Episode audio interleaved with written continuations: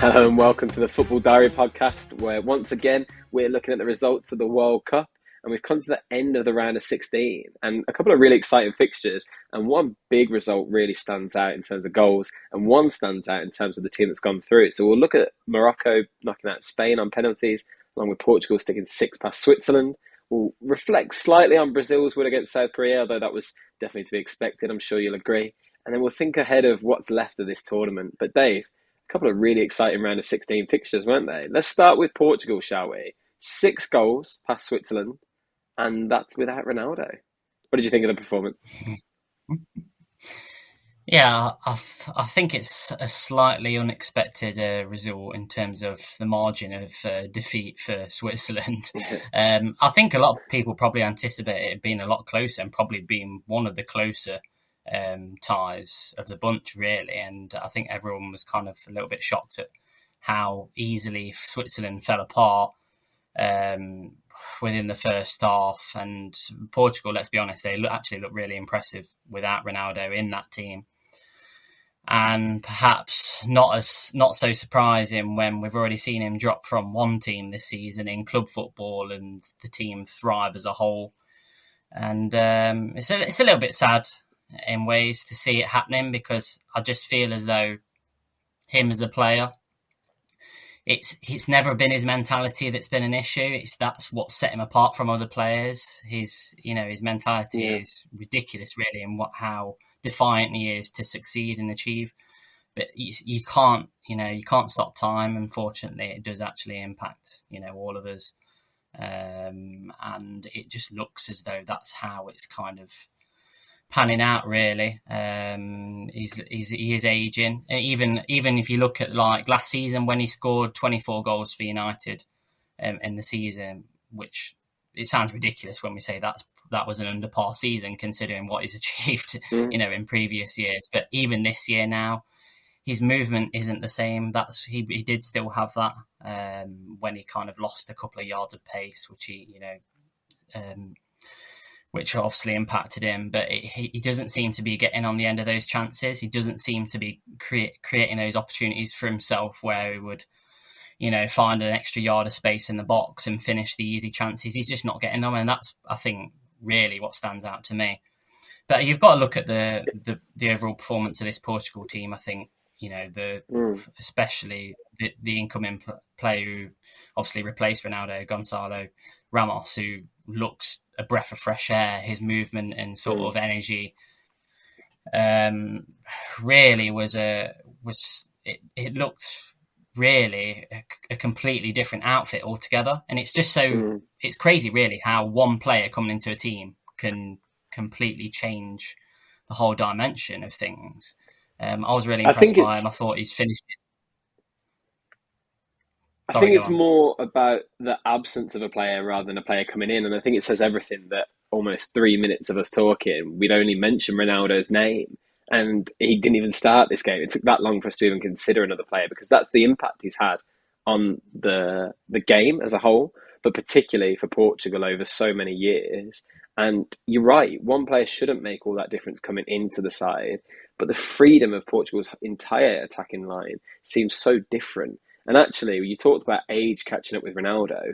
The one thing the rest of the Portugal side has is age on their side because Gonçalo Ramos, incredibly young, promising forward who's not really tarnished with the big media presence. He's not really worried about being in the spotlight. He doesn't have the same pressure on him as Ronaldo does. Neither does Rafael Leao or even Bruno Fernandes at this level. So it gave them that spark, didn't it, to go out and express themselves in a way that maybe they can't if they're always looking to feed the same person. Yeah, and another player I thought was really impressive in this game was Joao Felix. Um, I, I, I just feel as though him as a player, he has so much talent that it's kind of gone under the radar a little bit, mm. especially mm. playing for Atletico Madrid um, over the last few years, who, let's be honest, aren't the easiest on the eye. Mm.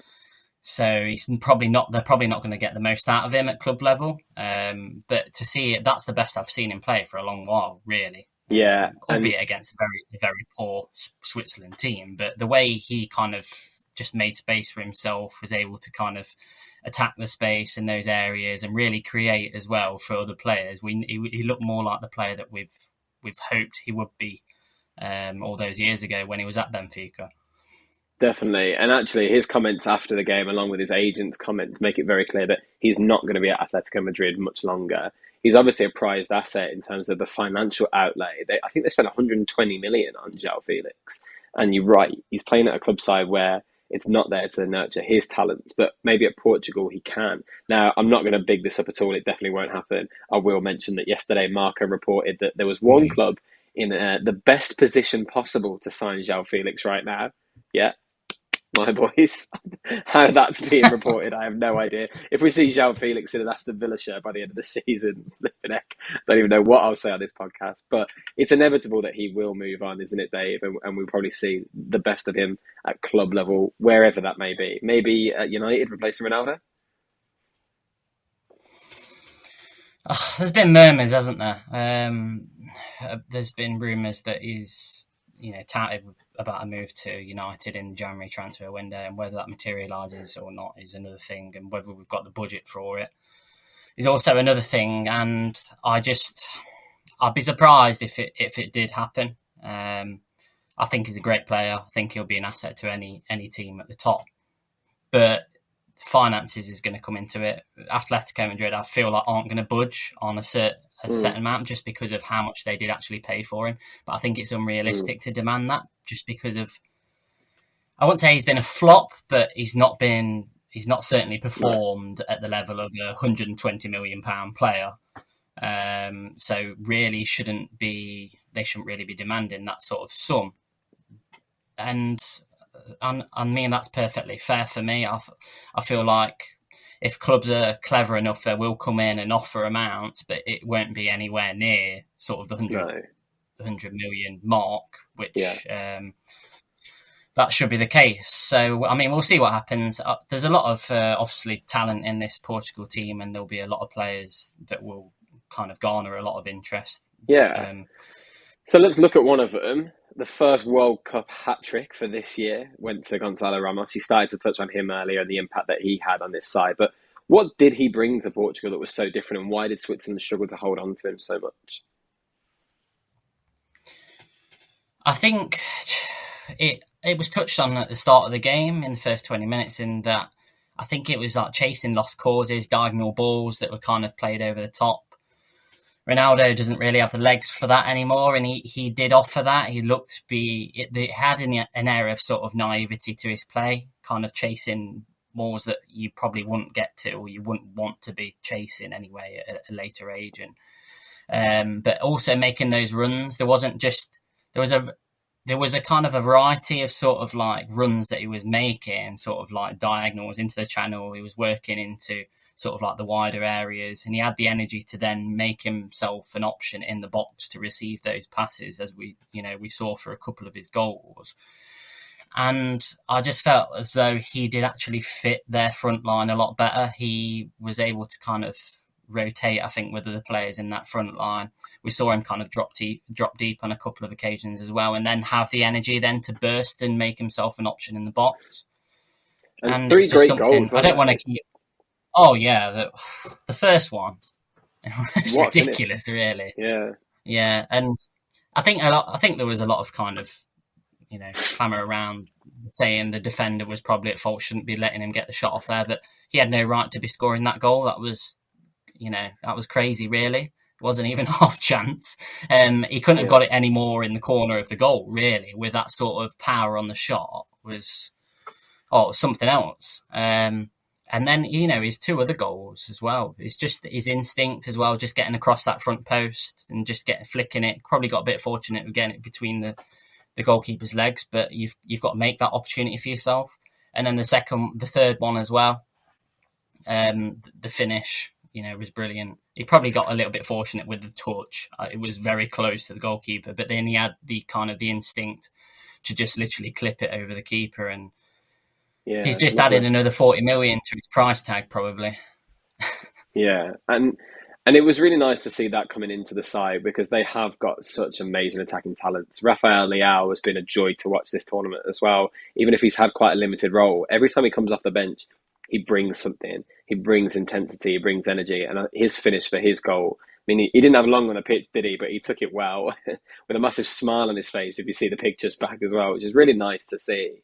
But Ronaldo wasn't the only big name yeah. out of the squad, or at least out of the lineup in this game. Cancelo didn't start either, but that paid off. Guerreiro scored from left back, and Dalot was a great creative force again. I thought played really, really well. So does Cancelo get back into the team for the Morocco game? Do you think?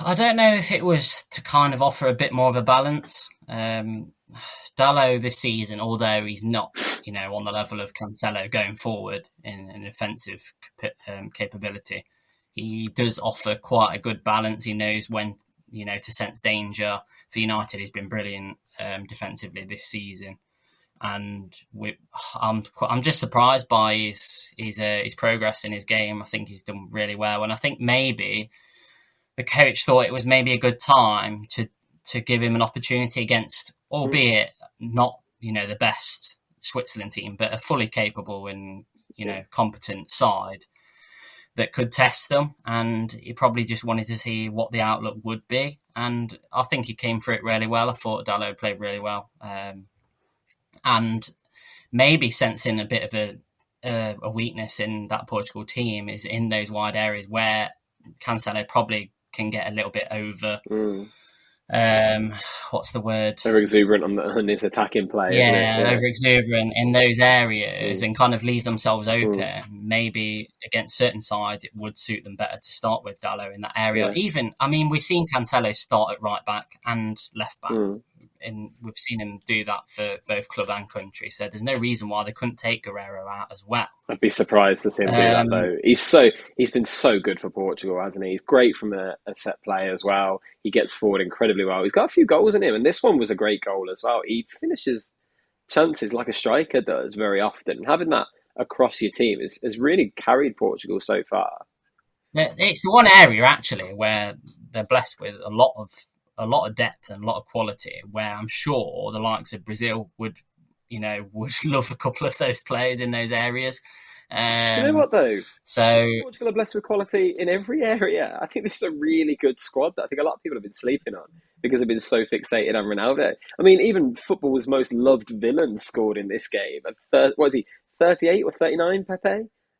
he's got a goal at the World Cup. Yeah. And people seem genuinely happy for him, whereas normally you, you hate playing against someone like Pepe. It's a great squad, Portugal. Oh. I think it looks really strong. It is, it, and I know. I think a lot of people are saying they're dark horses, but I don't think they're a dark horse. I just think they're a good team. Like you wouldn't, it wouldn't surprise you if they won it and went on and obviously won the competition. There's a, there's just so many good teams in there at the minute that it would be a little bit criminal to kind of underestimate some of them. The, I think the debate is always going to be, or the conversation will always be, wouldn't we like an Argentina Portugal final to see Messi and Ronaldo in the final? And people will often say that Argentina are playing for Messi, whereas Portugal play almost despite Ronaldo. But actually, if you take the two of them out of it, there's not even a comparison between those two squads for me. Portugal are far better than Argentina. I think they're actually better than a hmm. lot of sides left in the competition. So I think you're right; they could go quite far. On the other side of it, it's worth having a quick word for Switzerland, who you probably don't expect to get much further than this sort of stage of the World Cup. They could have potentially gone through in this sort of game. We've seen them play Portugal quite a lot. It feels like over recent years in qualifying campaigns, and that's always kind of been their level. Is this a failure for the tournament to go out at this stage? But not just to go out, but in the manner in which they have, you've got to look at that as a, a pretty bad showing, right? I think it was there was just an, an air of naivety about mm. how they went about it. Really, they seemed too open for me, and if you do that against the level of some of these teams, don't get me wrong, they've got some good players in there. I thought I think Breel Embolo looked mm. really good in this tournament, and he's you know he showed those signs of potential in in um, in club football as well. I, I, wouldn't surprise me if someone big comes along and picks him up sometime soon. Mm. Um, so they've they've certainly got the some of the players, but they don't have as much of a you know the the depth and the quality as some of the big guns in the tournament still. So I don't I don't think you can say it's a failure. I think a lot of people are going off of the pre obviously against France when they knocked France out mm. of them out of the Euros. and a lot of people obviously were probably looking back to then and maybe getting their hopes a little bit too high. I think it's a little bit unfair on them there. But yeah, the manner of the defeat, they they just were too open in this mm. game. They should have been more cohesive um, a little bit more pragmatic in their approach because they've got the players to hurt them. That Embolo in the first 15, 20 minutes before the you know the game was out of sight actually it looked a, a real bright spot, mm. And they actually did struggle with him in a couple of like transitions. Mm. So I think it'd be a bit unfair really to say they've failed because you know that even reaching this stage is a pretty good achievement for them. Mm.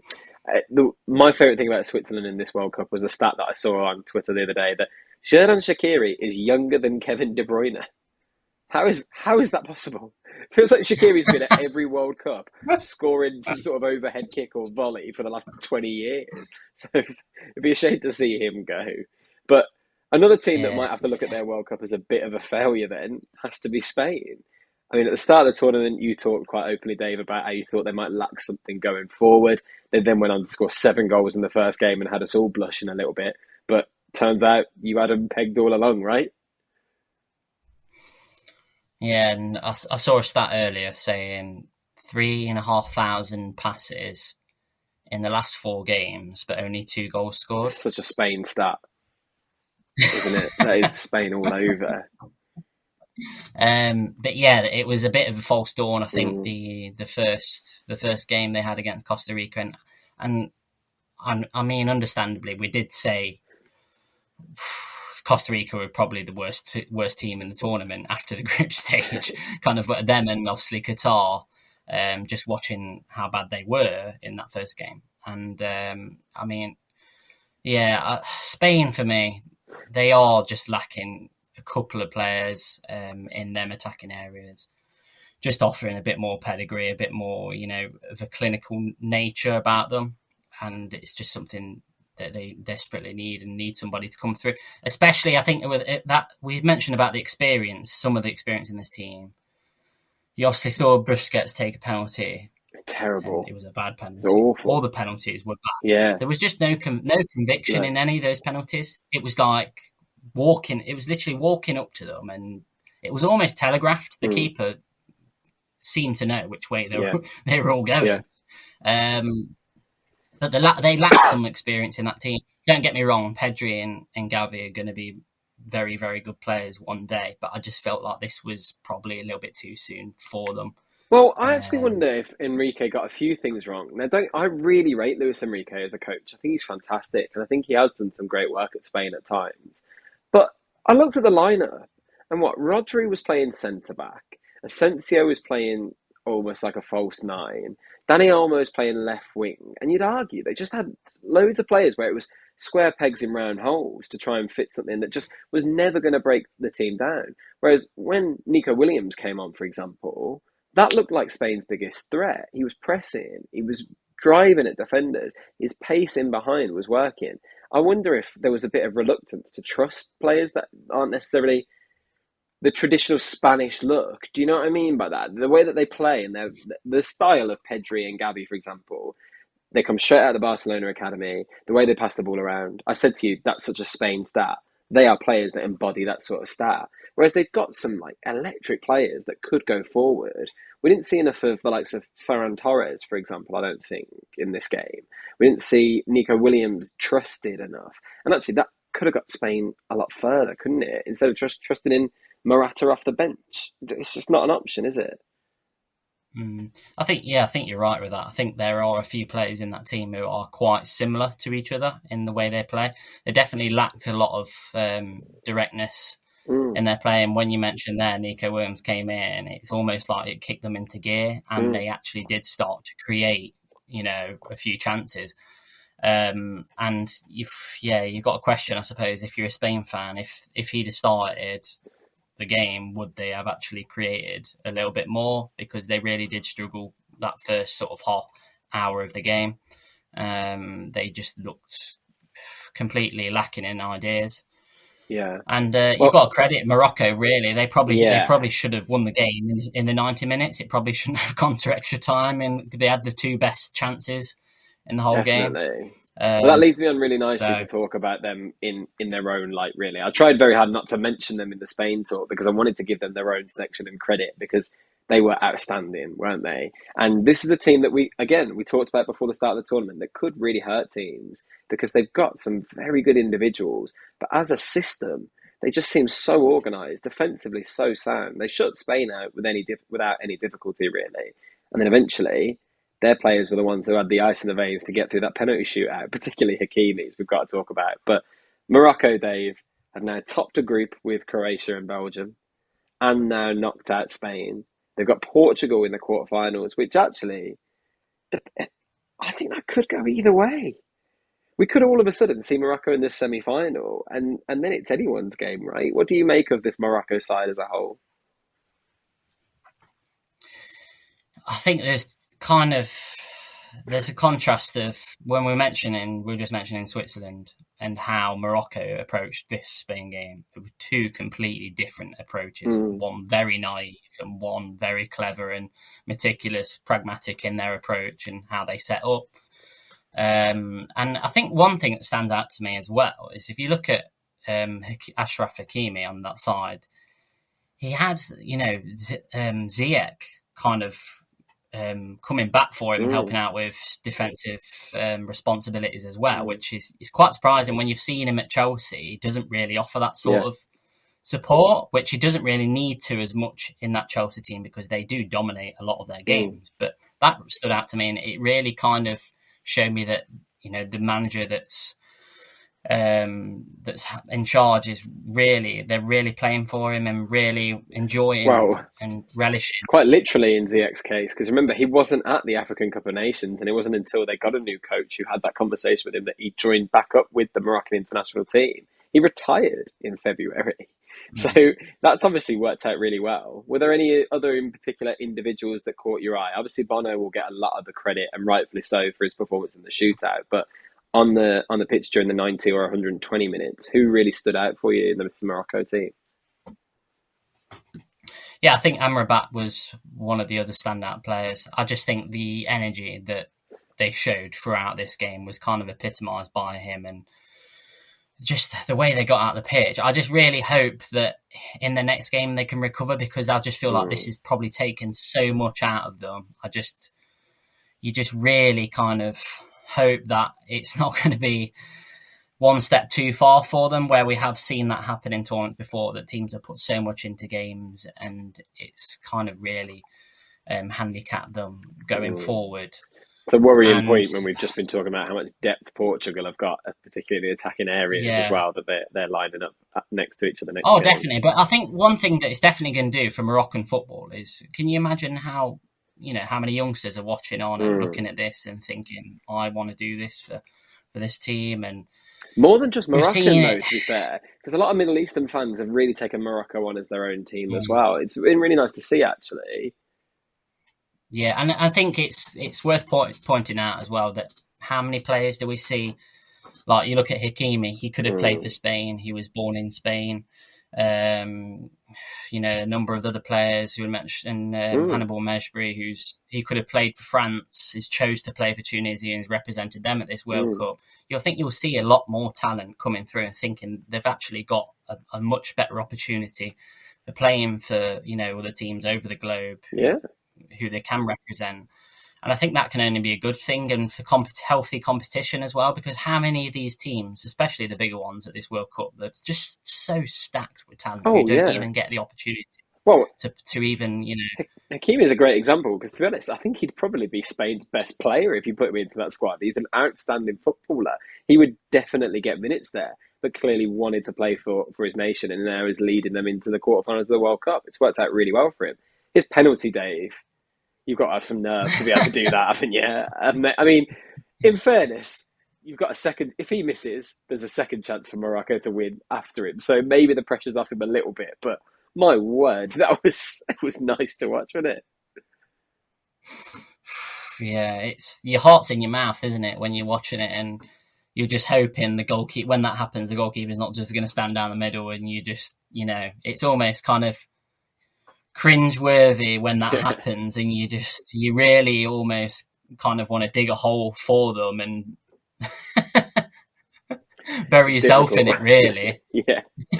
Okay, so these two sides that we've talked about then will obviously meet in the quarterfinals. Portugal against Morocco. Who wins, Dave?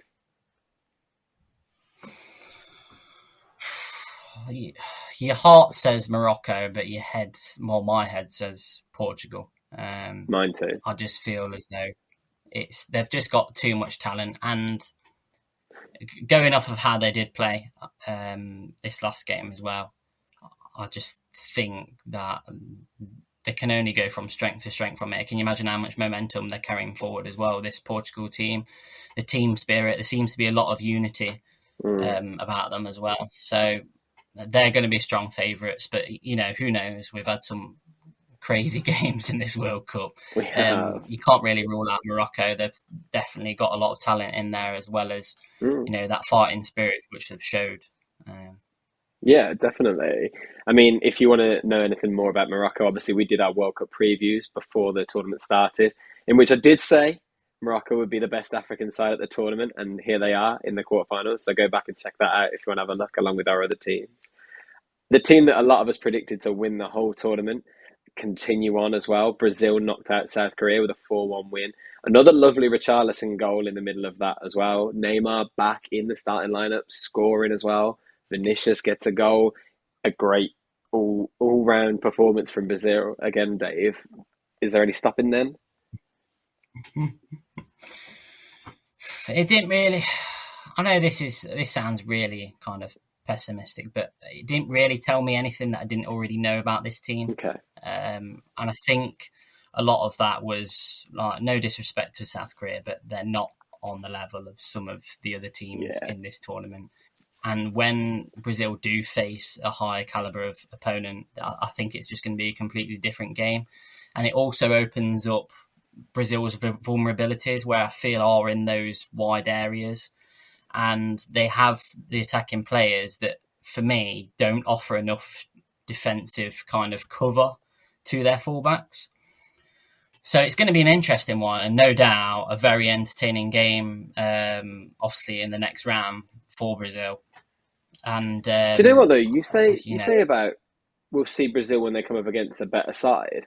I don't really know when that is. That might not be all the way to the final because they've got Croatia in the next game, who really have flattered to deceive and, and are quite fortunate to be where they are. Then they'll play either Argentina or the Netherlands, both of which, again, I think have got their downfalls quite comfortably. Neither of them look the complete package. It will be their biggest test so far, don't get me wrong. But Brazil might find themselves just happen to be in the final based on who they're playing, really. And then that's when they get their first test, don't you think?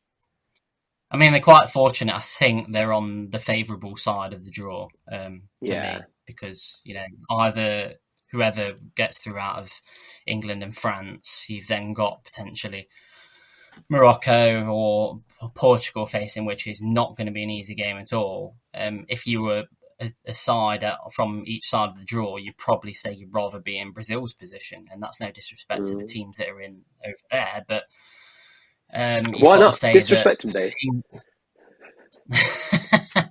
you've got to say that England and France are probably that's worthy of a final.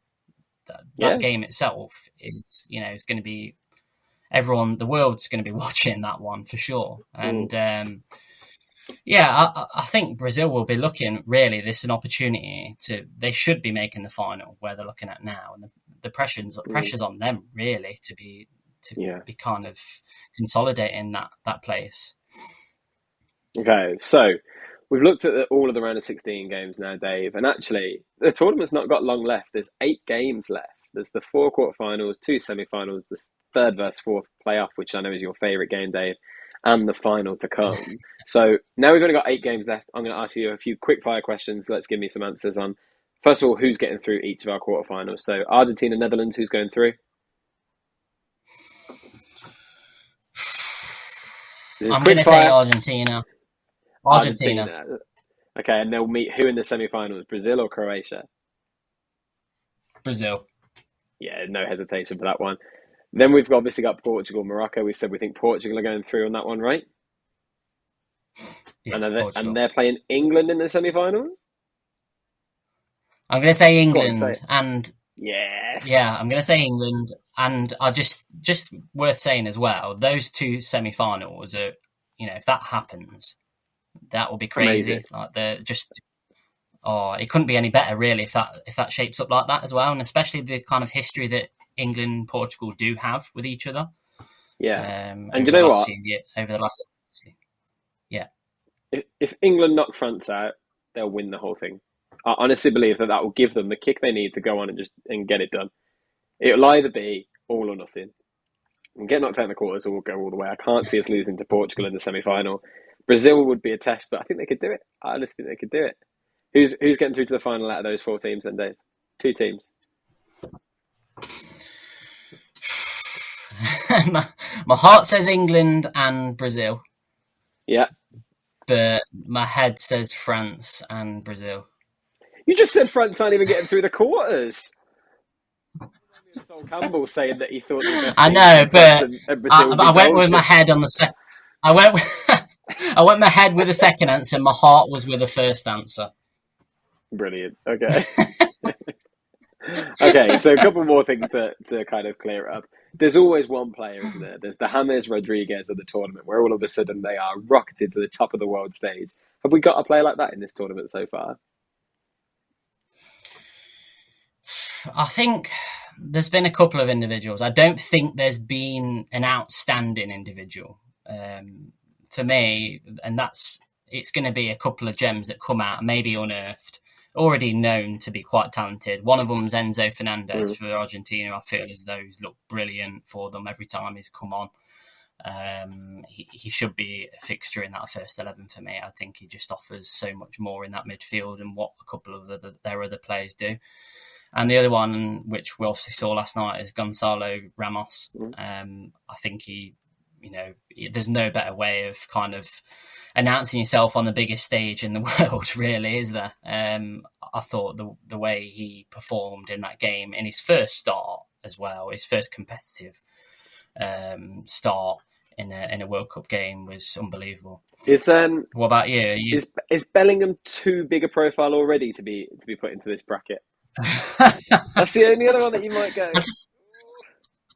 Yeah, I mean, I think he was obviously well known before this, but I feel like since this tournament's began, it's kind of he's been highlighted as a player from you know people all around the world. Mm. Really, it's been noticed. I think hasn't the PSG um, chairman Yeah. spoke about him in the last year, hasn't he, as yeah. well, saying that you know everyone's interested in him, everyone wants to sign Jude Bellingham, which you know they should. Mm. So um, yeah, uh, the amount of publicity he's getting now is astounding, and it's just hoping that he can just progress in the way that he is. Yeah, him and Musiala have both been fantastic in this tournament. It was a shame that we lost Musiala so Good quickly in it. Yeah. because otherwise it would have been nice to see those two really show what the youth can do in this tournament. Last one I'll ask you then. Mbappe's on five goals. You've got what? Saka's on three. Is Messi on three as well? I think there's a few players around. Ramos is now Yeah. on three. Where's a golden boot going to end up? Are we seeing Mbappe just running away with it, or if England knock him out, then hopefully not, right?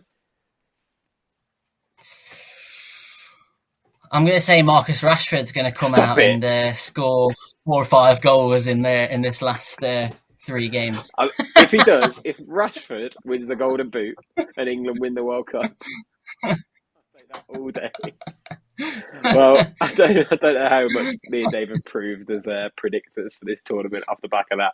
But if you do want to see more of what's going on in the tournament and more of our opinions, please do like and subscribe to the channel. You'll be able to see much more content through the rest of the tournament. There's only eight games left, but we'll be here to talk you through all of them and hopefully celebrate England's victories or cry in each other's arms when we get knocked out inevitably on Saturday. We'll see. but for now, we'll say it's coming home and we'll ask you again. Support us on all platforms, please. We're on Instagram, Twitter, everywhere that you would want to find us. Of course, TikTok and YouTube. So thank you for your support so far. And thank you, Dave, for joining me today. We'll Pleasure. see you again when England See are semi finalists, right?